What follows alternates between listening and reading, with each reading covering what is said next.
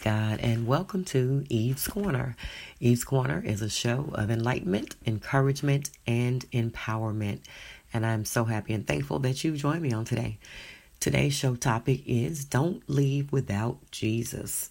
One of the biggest areas of opportunity that I see in this day and time is that we need Jesus and we can't get along without him. But we foolishly believe that houses and cars and jewelry and degrees, job titles is enough, but it's not. Then there are many others who don't even realize that God is not involved in half the things that we're doing. We continue to do things religiously or out of habit, but much like the scripture today, He is not with you. So today, many will find that you may need to go back to where you left Him and understand that it's all about Him.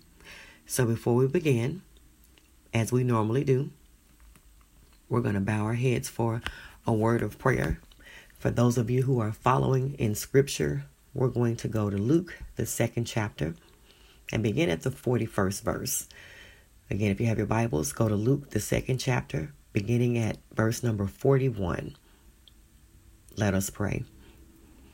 Father, in the name of Jesus, I thank you now, God, for our many blessings. I thank you, God, for watching over us and keeping us. I thank you, God, because you are faithful, even when we're not. We ask you now, God, to forgive us of our shortcomings. Forgive us for everything that we've said or done, God, that's not like you. Continue, Lord, to keep us on the wheel and make us meet for the Master's use. Continue, God, to purge us, cleanse us, make us more like you. God, we thank you right now for everyone that's listening and everyone that's connected to this ministry. I lift them up before you now, God, and I ask that you meet every need, God. Fill every void in the name of Jesus. I pray now, God, that this word will come forth with clarity and with understanding. I pray now, God, that you'll take my tongue to write upon the hearts of your people and give them what they need on today. God, we praise you and we thank you in advance for everything that you're getting ready to do through this ministry. I praise you, God, in advance for lifting up bowed down heads on today.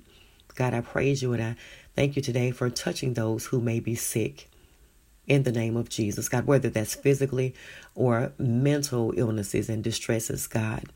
Your word lets us know that you are a healer. You are truly Jehovah Rapha to us, God. And I thank you in advance, God, for healing, God, for touching, God, in the name of Jesus. God, I glorify you in advance for all things. In Jesus' name we pray. Amen. All right, so we're looking at Luke, the second chapter. And again, our topic is Don't Leave Without Jesus. It's a familiar passage of Scripture, but I think that on today we'll get a better understanding of exactly what the Scripture is talking about. I think that we know some parts of the story, but I don't think that we know all the details of the why. And so, therefore, today we're going to study to get an understanding. of God's Word. So, again, Luke, the second chapter, beginning at verse number 41. It's a little bit lengthy, but I think it's necessary to read it in its entirety. So, beginning at verse 41, the Bible reads Every year, Jesus' parents went to Jerusalem for the festival of the Passover. When he was 12 years old, they went up to the festival according to the custom. After the festival was over, while his parents were returning home, the boy Jesus stayed behind in Jerusalem, but they were unaware of it. Thinking he was in their company, they traveled on for a day. Then they began looking for him among their relatives and friends. When they did not find him, they went back to Jerusalem to look for him. After three days, they found him in the temple courts, sitting among the teachers, listening to them and asking them questions. Everyone who heard him was amazed at his understanding and his answers. When his parents saw him, they were astonished. His mother said to him, Son, why have you treated us like this? Your father and I have been anxiously searching for you. Why were you searching for me? He asked. Didn't you know I had to be in my father's house? But they did not understand what he was saying to them. Then he went down to Nazareth with them and was obedient to them. But his mother treasured all these things in her heart. Amen. The word of the Lord is already blessed. So, notice that, first of all, the event occurs in Jerusalem at the time of the Passover. The Holy Family has traveled from Nazareth to Jerusalem in order to celebrate the yearly Passover or yearly Paschal feast.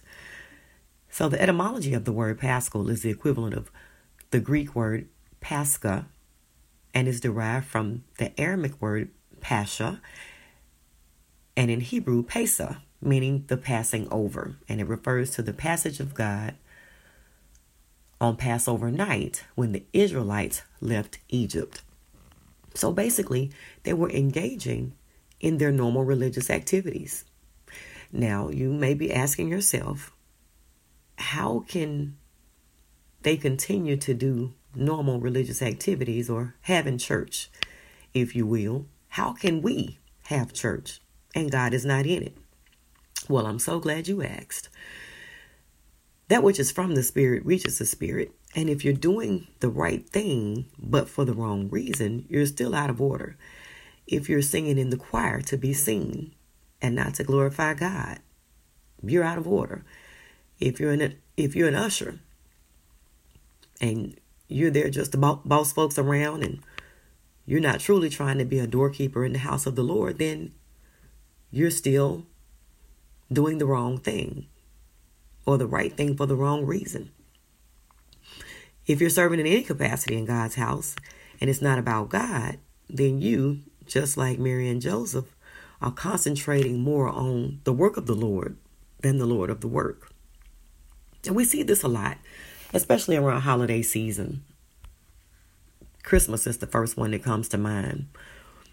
Quite often, people forget about the Savior and make it about Santa Claus. At Easter, people forget about Jesus and make it about dresses and hats and Easter baskets and bunnies and chickens and all this stuff. Well, it's all about the program. It's all about the media expectations, and we have we've forgotten the reason for the season. We get caught up in the activities that we do religiously and we've forgotten about the Savior. But still, you ask yourself, but how could this have happened? She knew from the beginning that he was the Son of God. But like many of us, we've known all our lives too. But we get caught up. Things happen, things are going on around us. And then some others foolishly think that they can live without him. Yet there are still others who don't recognize that you've walked away from Jesus. He's not on board with what you're currently doing. And now you've looked around like our friend Samson. We know the story about Samson and Delilah. He wakes up one day and shakes his hair, and he doesn't have the power that he normally has because an enemy has fooled him. And with some of us, an enemy has fooled you.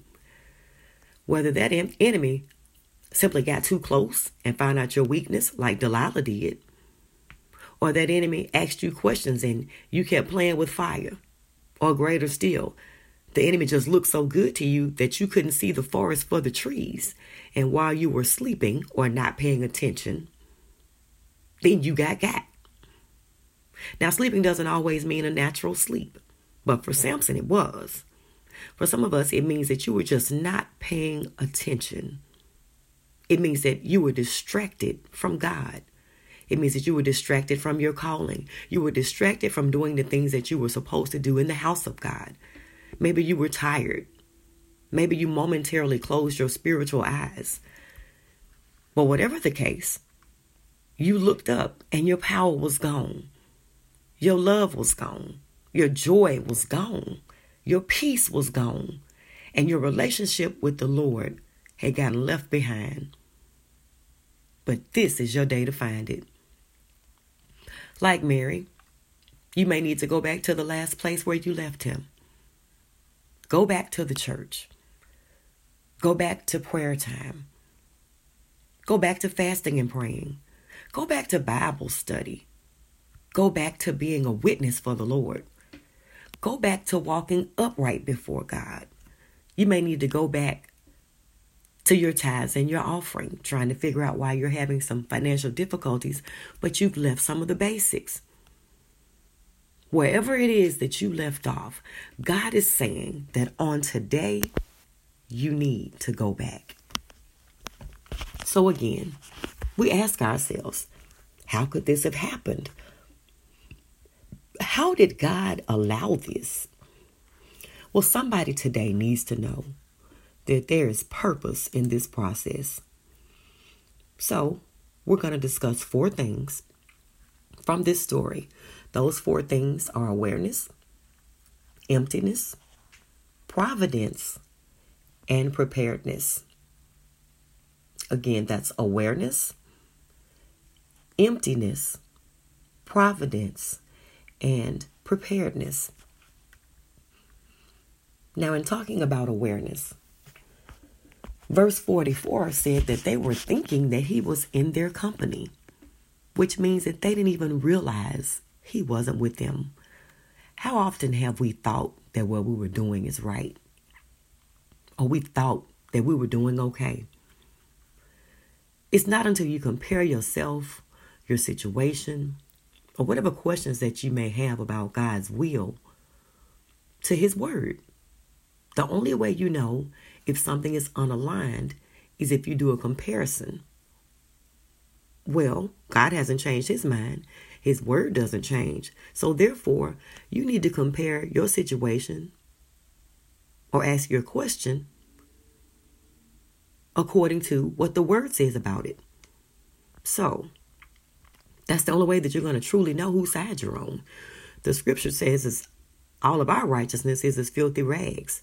So that means that just doing a good deed from time to time isn't enough to get you into heaven. Just saying, well, I'm a nice person is not enough to get you into heaven. You have to know that you are walking with Jesus and that he's walking with you. Because just because you hang out with sheep doesn't mean that you're in the flock. Do we realize how many unsaved folks look like, talk like, act like, and quote the scriptures just like we do?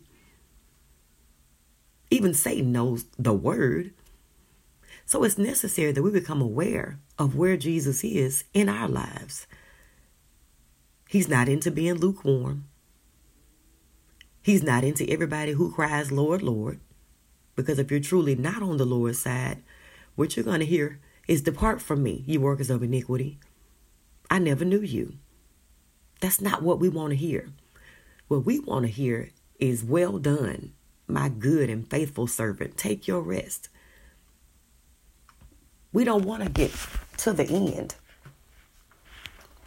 and then realize God was never with me. I didn't do what I was supposed to be doing. I wasn't where I was supposed to be. I was not walking with Jesus. Today is your day. It's not too late. Now you have the awareness. Thank God. So let's talk about the emptiness. Emptiness simply talks about voids, turmoil. When you attempt to move forward without Him, there's something that's just not quite right. When you don't have Jesus in your life, then you definitely do feel a void. I've seen people in that situation and they just can't quite put their finger on what's missing. But there is an obvious void. It's always something wrong. These are the people that are just never happy. No matter how much money they have, they're still sad. No matter how many friends they have, they still feel lonely.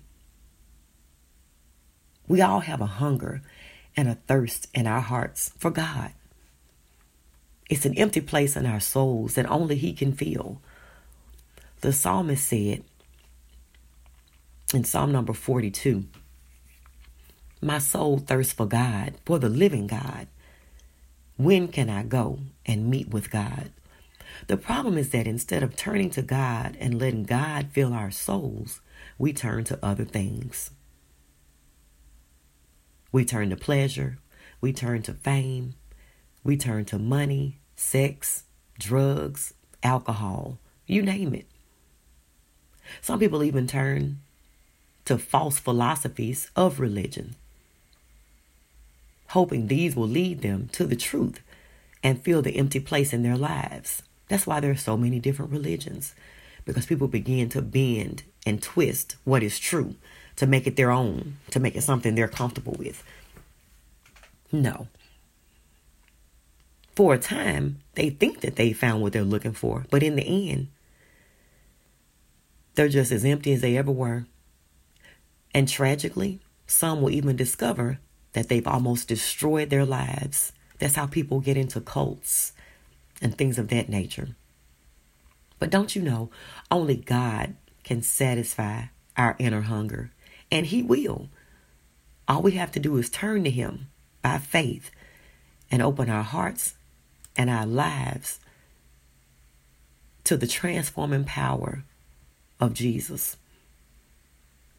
God doesn't want us to wander through life, constantly wondering who we are and why we're here walking around confused. Instead, Christ came to this world to bring us back to God. And He will as we commit our lives to Him. Don't be deceived by those who urge you to take the wrong, wrong road.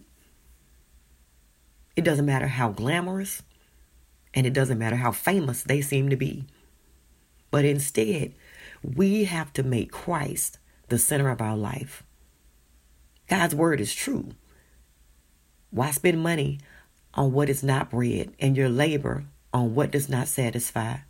Give ear and come to me. Listen that you may live. From Isaiah 55, verses 2 and 3.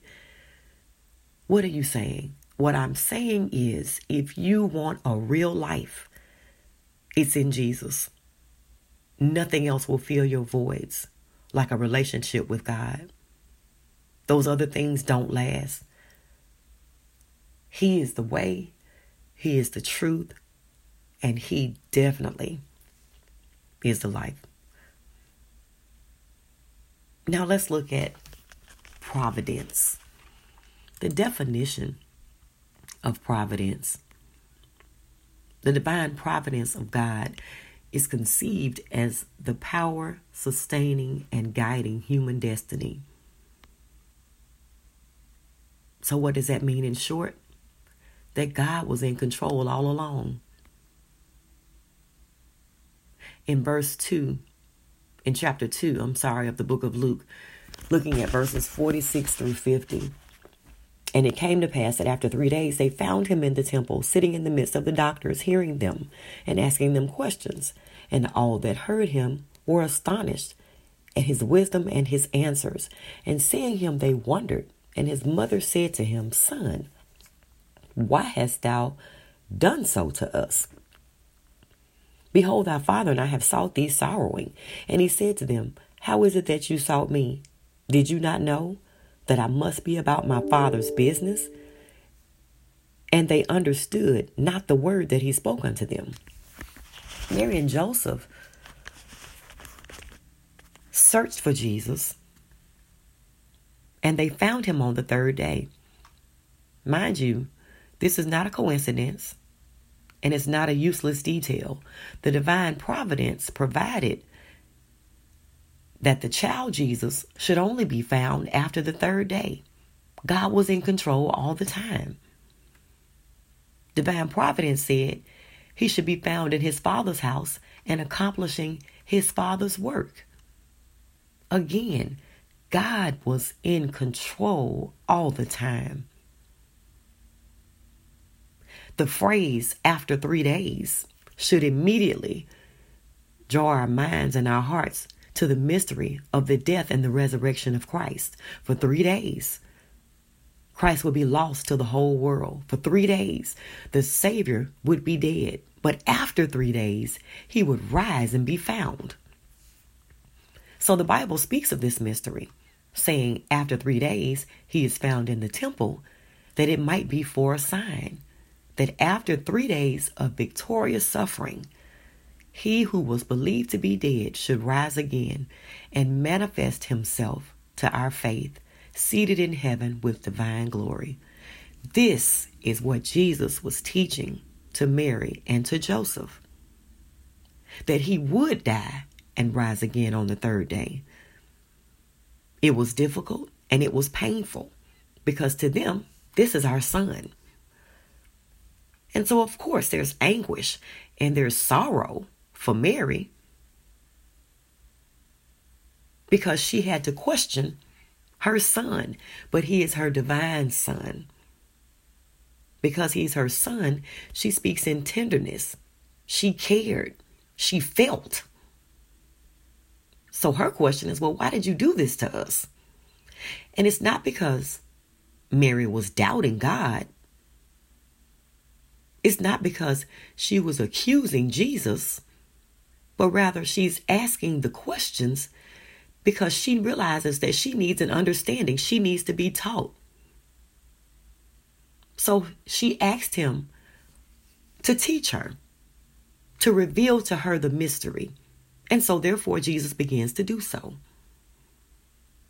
So, now what happens with this entire situation is that Mary begins to grow in her understanding of these mysteries. And what did I say about divine providence? God is in control all the time. So the scripture says in Luke 2 and 51 And he went down with them and came to Nazareth and was subject to them. And his mother kept all these words in her heart. He went ahead and submitted because he knew it wasn't his time yet. He still had to be subject to his parents. But Mary did remember everything that he told her. So we can be certain that Mary had long before already come to some type of an understanding that Christ would suffer and die and then rise again. She had read of the suffering. She had read about the lamentations. She knew that Isaac had been offered by Abraham and had been received back alive. And so she certainly knew something of the Passover mysteries. However, this knowledge that she previously had wasn't always clear because faith is believing in what's not seen. And even that which is seen, according to 1 Corinthians 13 and 12, that which is seen is as through a glass in a dark manner. And so Mary came step by step to an understanding of what it was that she believed. Quite often, as we know, we have a general understanding about a lot of things. But when you know for yourself, or when God reveals things to you in a totally different way, then you're more enlightened. Like, for example, with healing until you've been sick, and the doctors have said they can't help you until you take meds and it's not working, and you know for yourself that only God could have healed you, then you might be singing about Jehovah Rapha. But when it happens to you, your perspective is totally different. And this is what happened for Mary. She was truly enlightened. Whether she understood or whether she couldn't quite understand everything, the scripture still lets us know that she kept all those things in her heart so that she can go back and reflect, so that she can go back and diligently examine what it is that our Lord and Savior had revealed to her. So, therefore, it follows, and his mother laid up all things, etc. So, Mary, the mother of Jesus, the mother of wisdom, becomes the scholar or the disciple of the child. Because she yielded to him not as to a boy or as to a man, but she yielded to him as unto God. And then further, she pondered on both his divine words, but also on his works, so that nothing was said or done by him. And she just lost it or she just let it go. Because remember, she's carried Jesus in her womb, she's carried the word. Now remember, she conceived in ways that were unheard of. And in a manner, she nursed him. But here it is now that the child was revealing things unto her.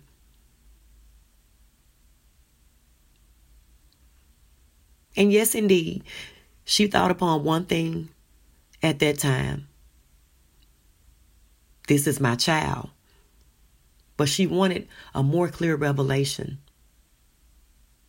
And this was her constant rule and law throughout the rest of her life. Yes, he's my child. Yes, I gave birth to him. But she's got a better, better revelation of who he is now that he broke it down for her. Again, God was in control the entire time. So the Bible says that she pondered on these things in her heart.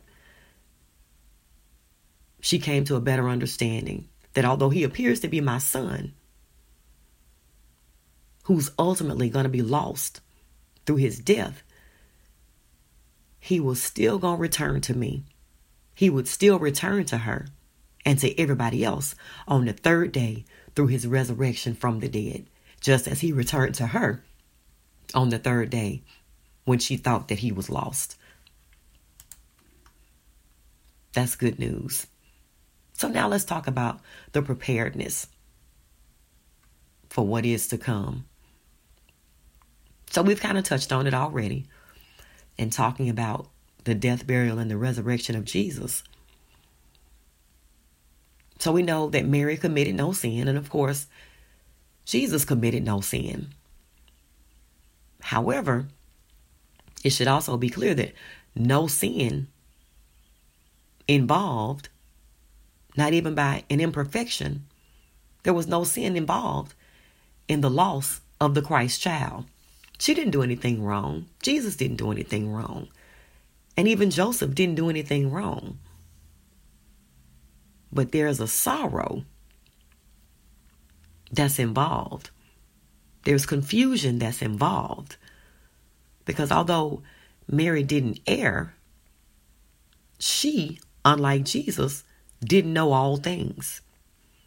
Mary and Joseph yet had to be instructed in the great mysteries of the faith.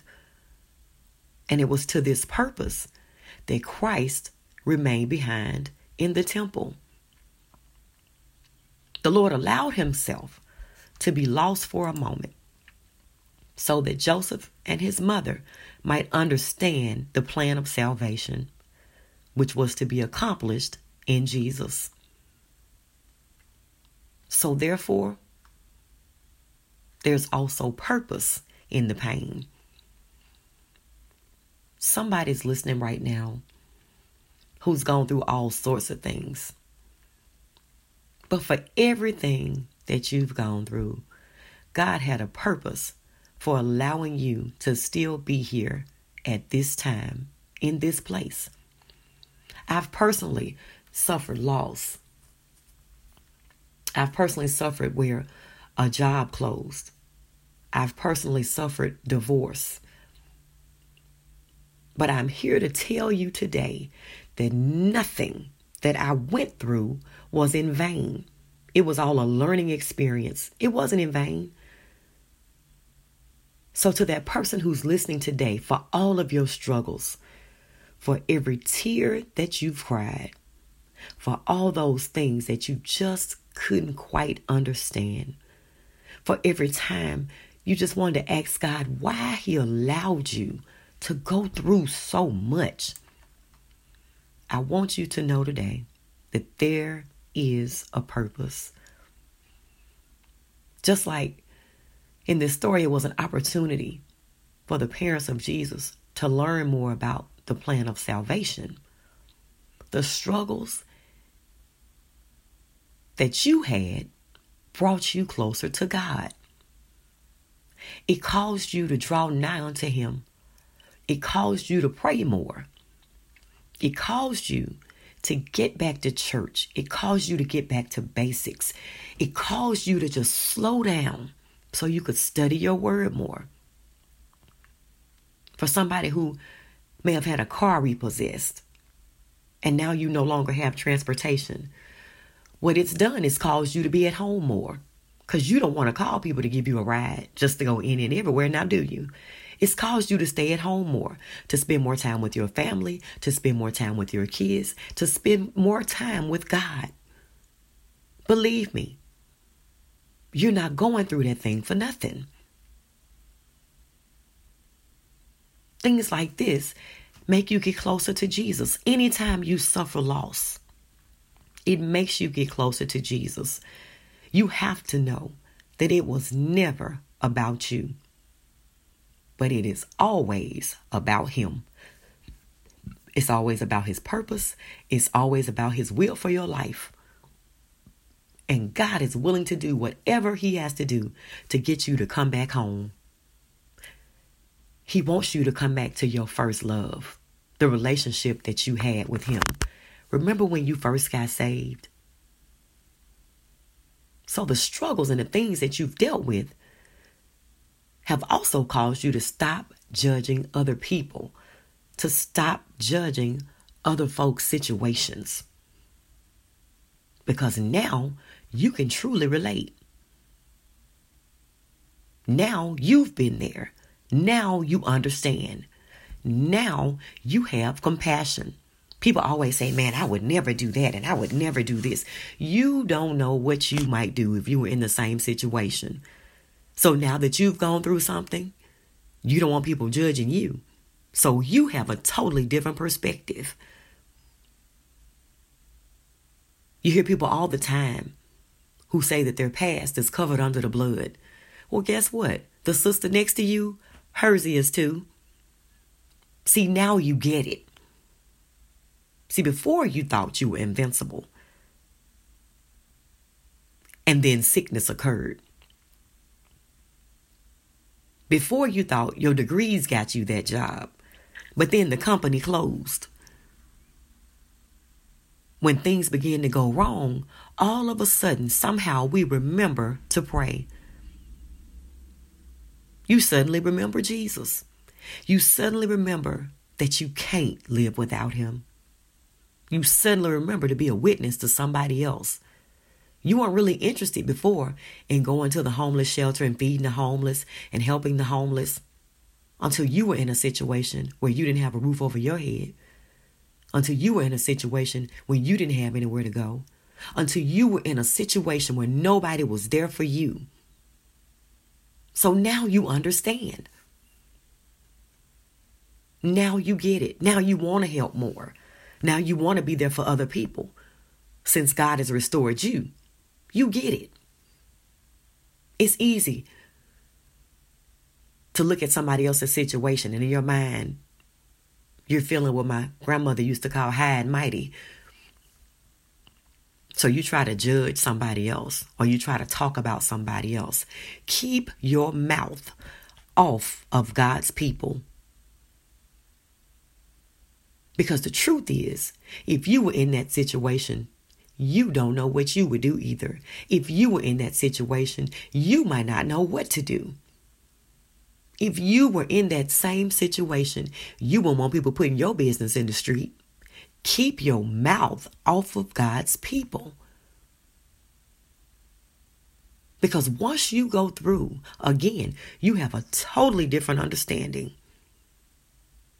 You have a totally different perspective. So you have to go back to that place where you first started, where your heart was pure and your mind was on God, and you weren't trying to judge anybody else. Go back to that place where you first found the Lord and you were just happy and you just had this joy and you just wanted to hug everybody and tell them all about Jesus. Go back to that place of love. Go back to that place of peace. Go back to that place where you first got to know Jesus.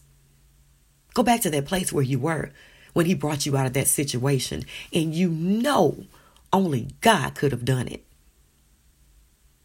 Go back to that place where you would just surrender to him in worship, in your own living room, in your bedroom, where you just begin to think about the goodness of Jesus.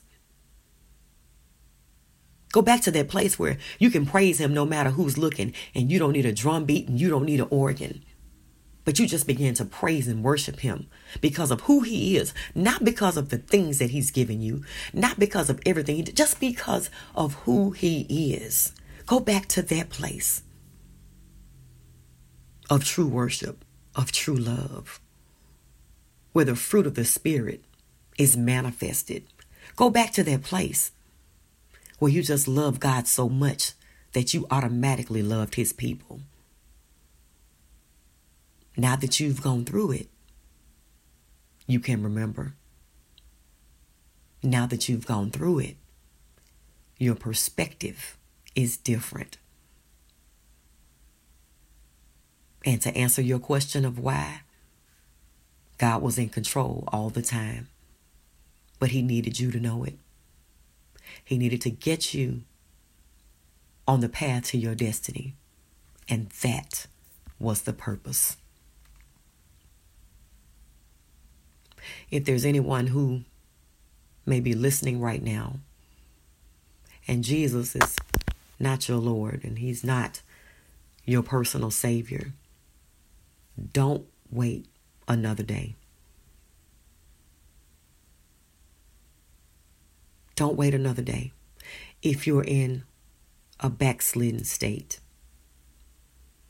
and what you're currently doing you already know it's not where God has called you. You've walked away from the church, you've walked away from God, you've walked away from the people of God.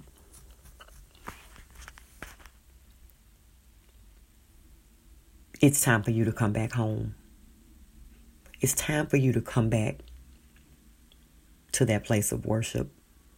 It's time for you to come back to love again, I realize that there may be some people who are listening right now. And I just want to minister to you. Sometimes the guilt and the shame begins to be too much. Somebody may be listening right now who's contemplated suicide. Somebody may be listening right now who's contemplated walking away from your family, from your children, from your husband or your wife because you're just tired. Don't do it. Don't give up. There is purpose in your pain.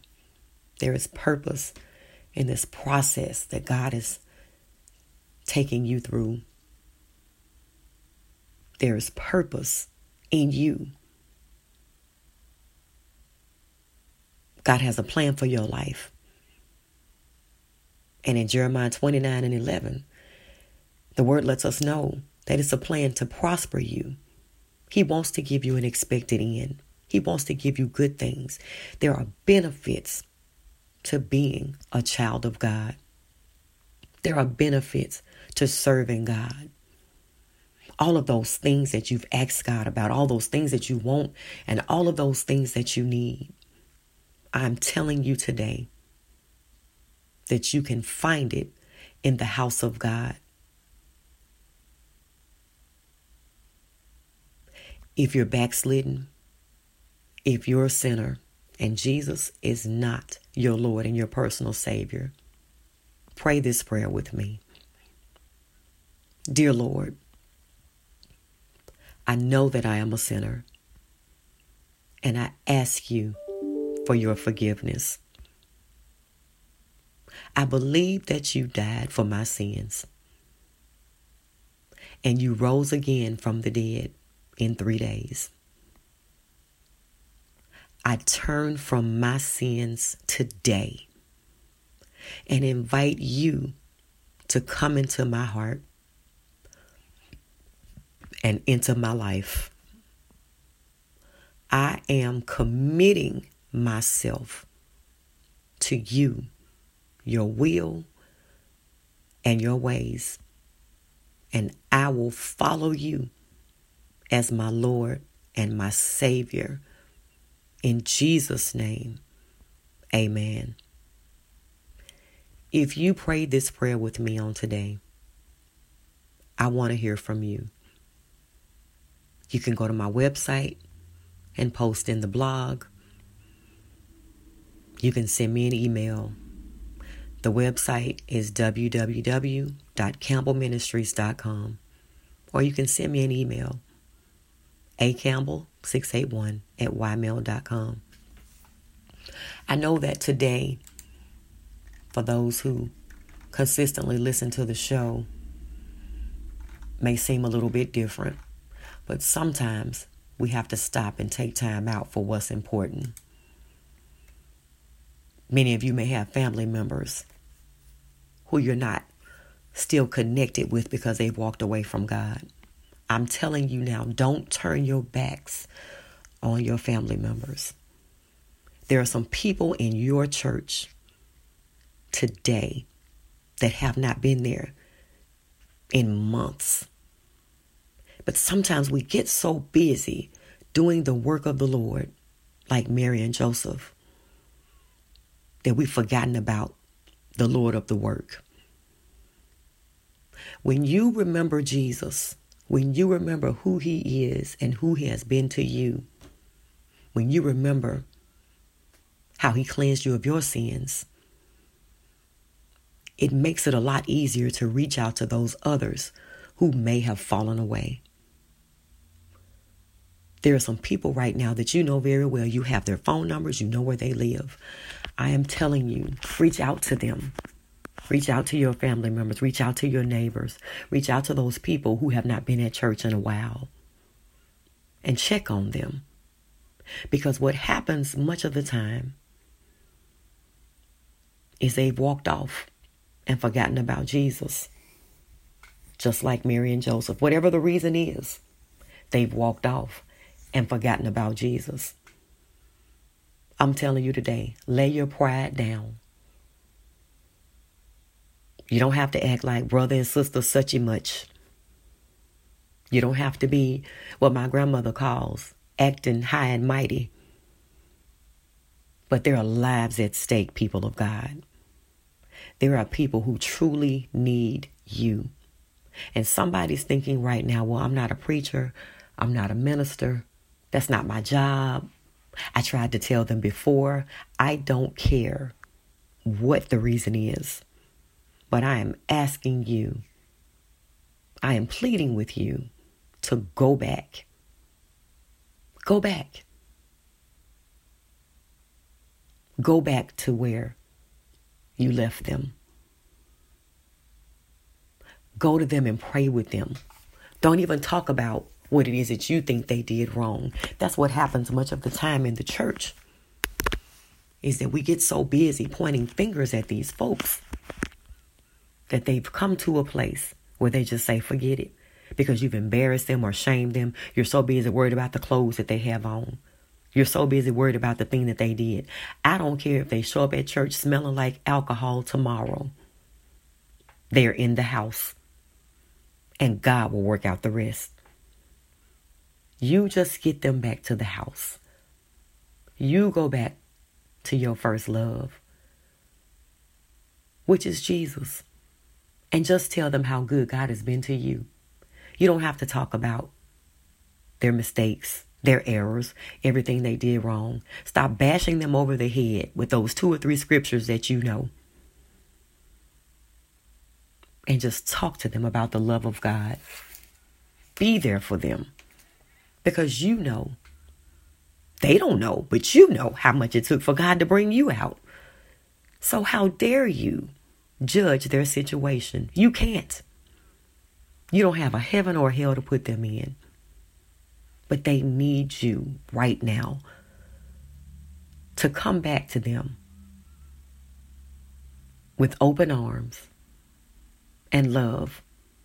Just like with the prodigal son, I realize he went out and did everything he was big and bad enough to do. But they are like that prodigal son. The money is gone, the friends are few, and they're down to nothing.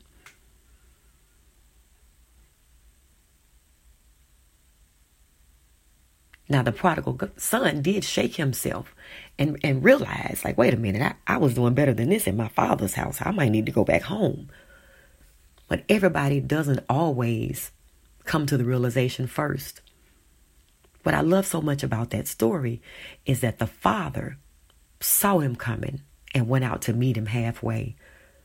That's the part that many of us are missing. You have to go out and meet them halfway. I'm not telling you to begin to act like them and do the same things that they're doing.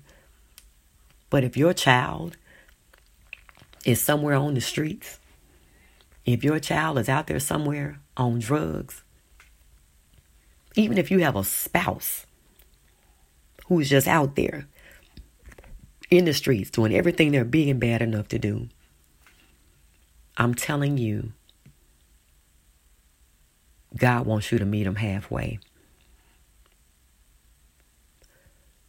Again, much of the time we get so busy, like Mary and Joseph, with the work of the Lord.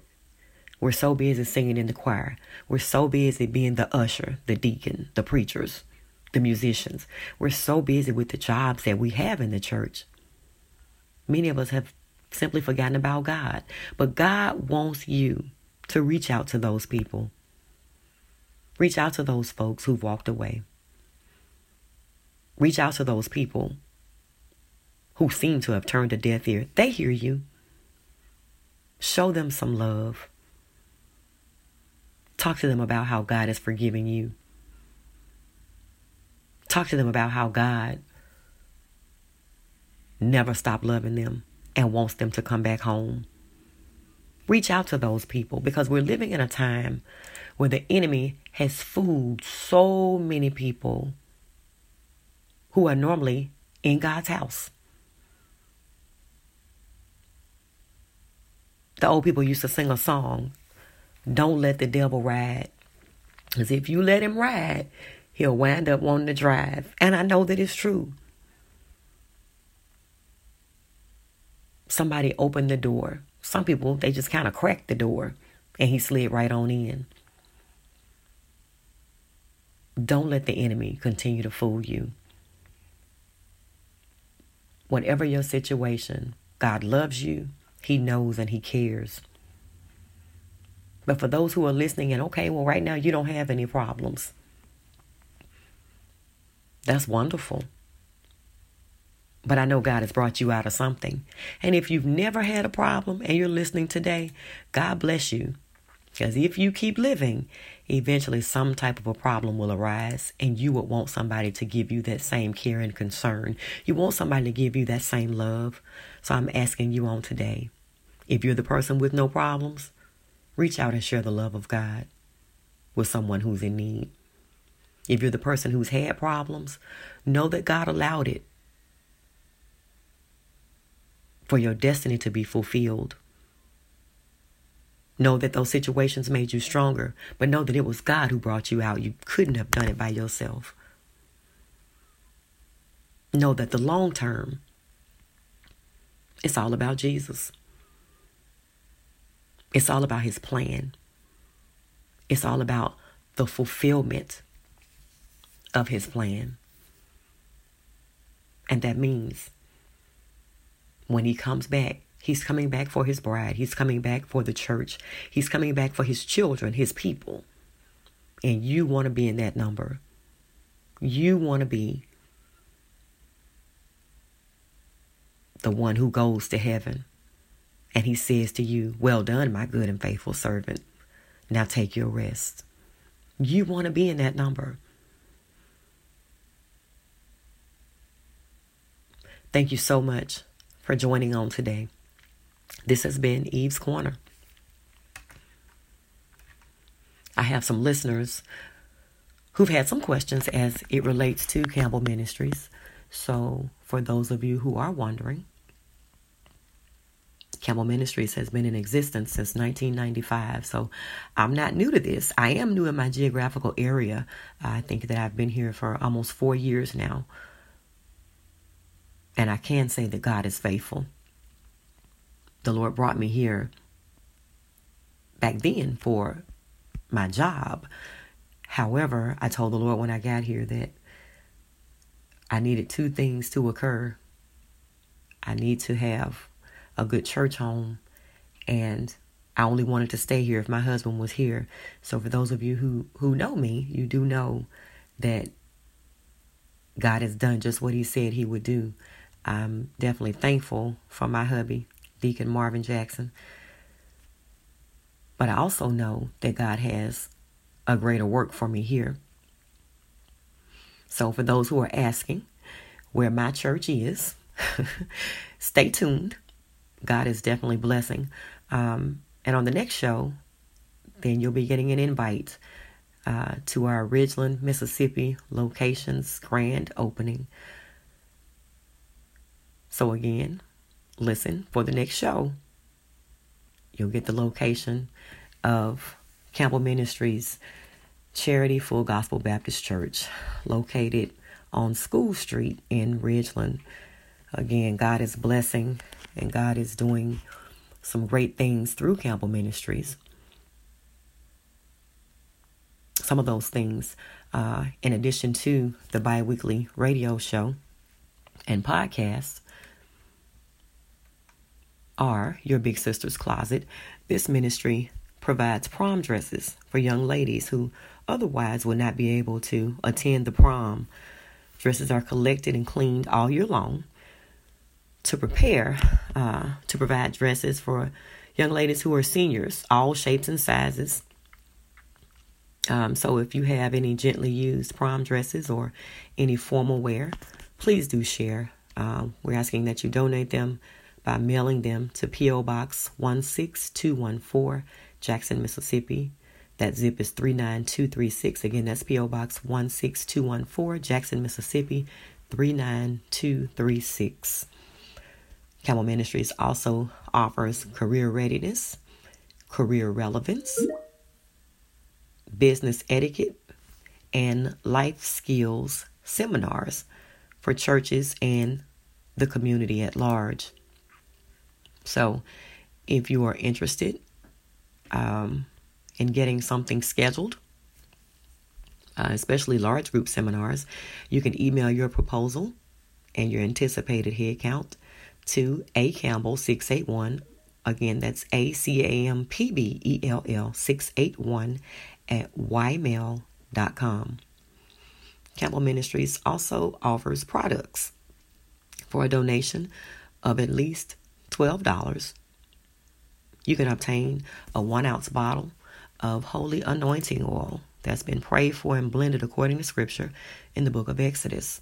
In fact, Many of you know uh, that anointing oil is kind of expensive, so this is a good rate. Again, you can get one bottle for $12, two for 20 or three for $30. So, buying in bulk will definitely save you money. You can send your request again to the email. Write us at acampbell681 at ymail.com, or you can go to my website, campbellministries.com or campbellministries.org and click on the donate button. Then leave a note with your request for the oil and how many you need. You may also send your request by regular mail, and that address is P.O. Box 16214, Jackson, Mississippi 39236. As you know, as with all other spiritual tools, the real power comes from God. Anointing oil is a symbol of your faith in God and God's ability to cleanse and make things holy. Now, remember, without faith, anointing oil will not have a positive effect. You can use oil to help strengthen and demonstrate your faith, but you cannot use the oil in place of faith. So, I encourage you to get some oil to anoint your house, anoint yourself, anoint your children. Get some extra bottles for your office. Give one to your spouse. Keep one in your purse, your car, whatever you need to do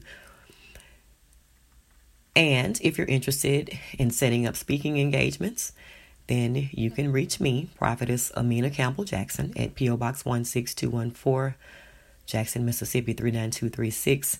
You can also reach me by email. Um, and if you're on Facebook, you can go to my page or you can go to the Campbell Ministries page and you can send me an inbox. I, I can definitely assure you that my testimony is one that is unique and powerful. Um, I have been in ministry for several years, but I'm I'm also an author. I'm a wife. I'm a mother of four, a grandmother of one. I'm a businesswoman. Um, just just just a down to earth woman uh, who has also been through some things, you know. So so when I talk to you, I tell you what I know, not what I heard. So you know, again, God is blessing uh, as it pertains to the ministry. Um, but I need you to know that, you know, I'm just like you. You know, I'm, I'm a woman. I wear many hats. But again, I have a testimony that's very unique um, to most, you know, and, and I'm so thankful that I don't look like what I've been through. I'm thankful that, you know, God has blessed me and kept me over the years. He's blessed my children. He keeps us covered in His blood. So, again, I'm so thankful for your joining. And before I go, I want to pray one last prayer. We've prayed for those um, who did not know the Lord as their personal Savior, and I'm hoping and praying that that there were some people that prayed their prayer with me today. Um, and you'll be going back to your church on tomorrow and telling them about the goodness of God and how the Lord has kept you. But I want to pray that this word was able to sink in on today. So let us bow our heads before we get ready to close. Father, in the name of Jesus, I pray now, God, that you go with us and go before us, God, to make the crooked places straight. Thank you, God, for helping us to see that we don't need to leave without Jesus. Thank you for helping us to see that it's all about you and it's all about your purpose and your plan for our lives.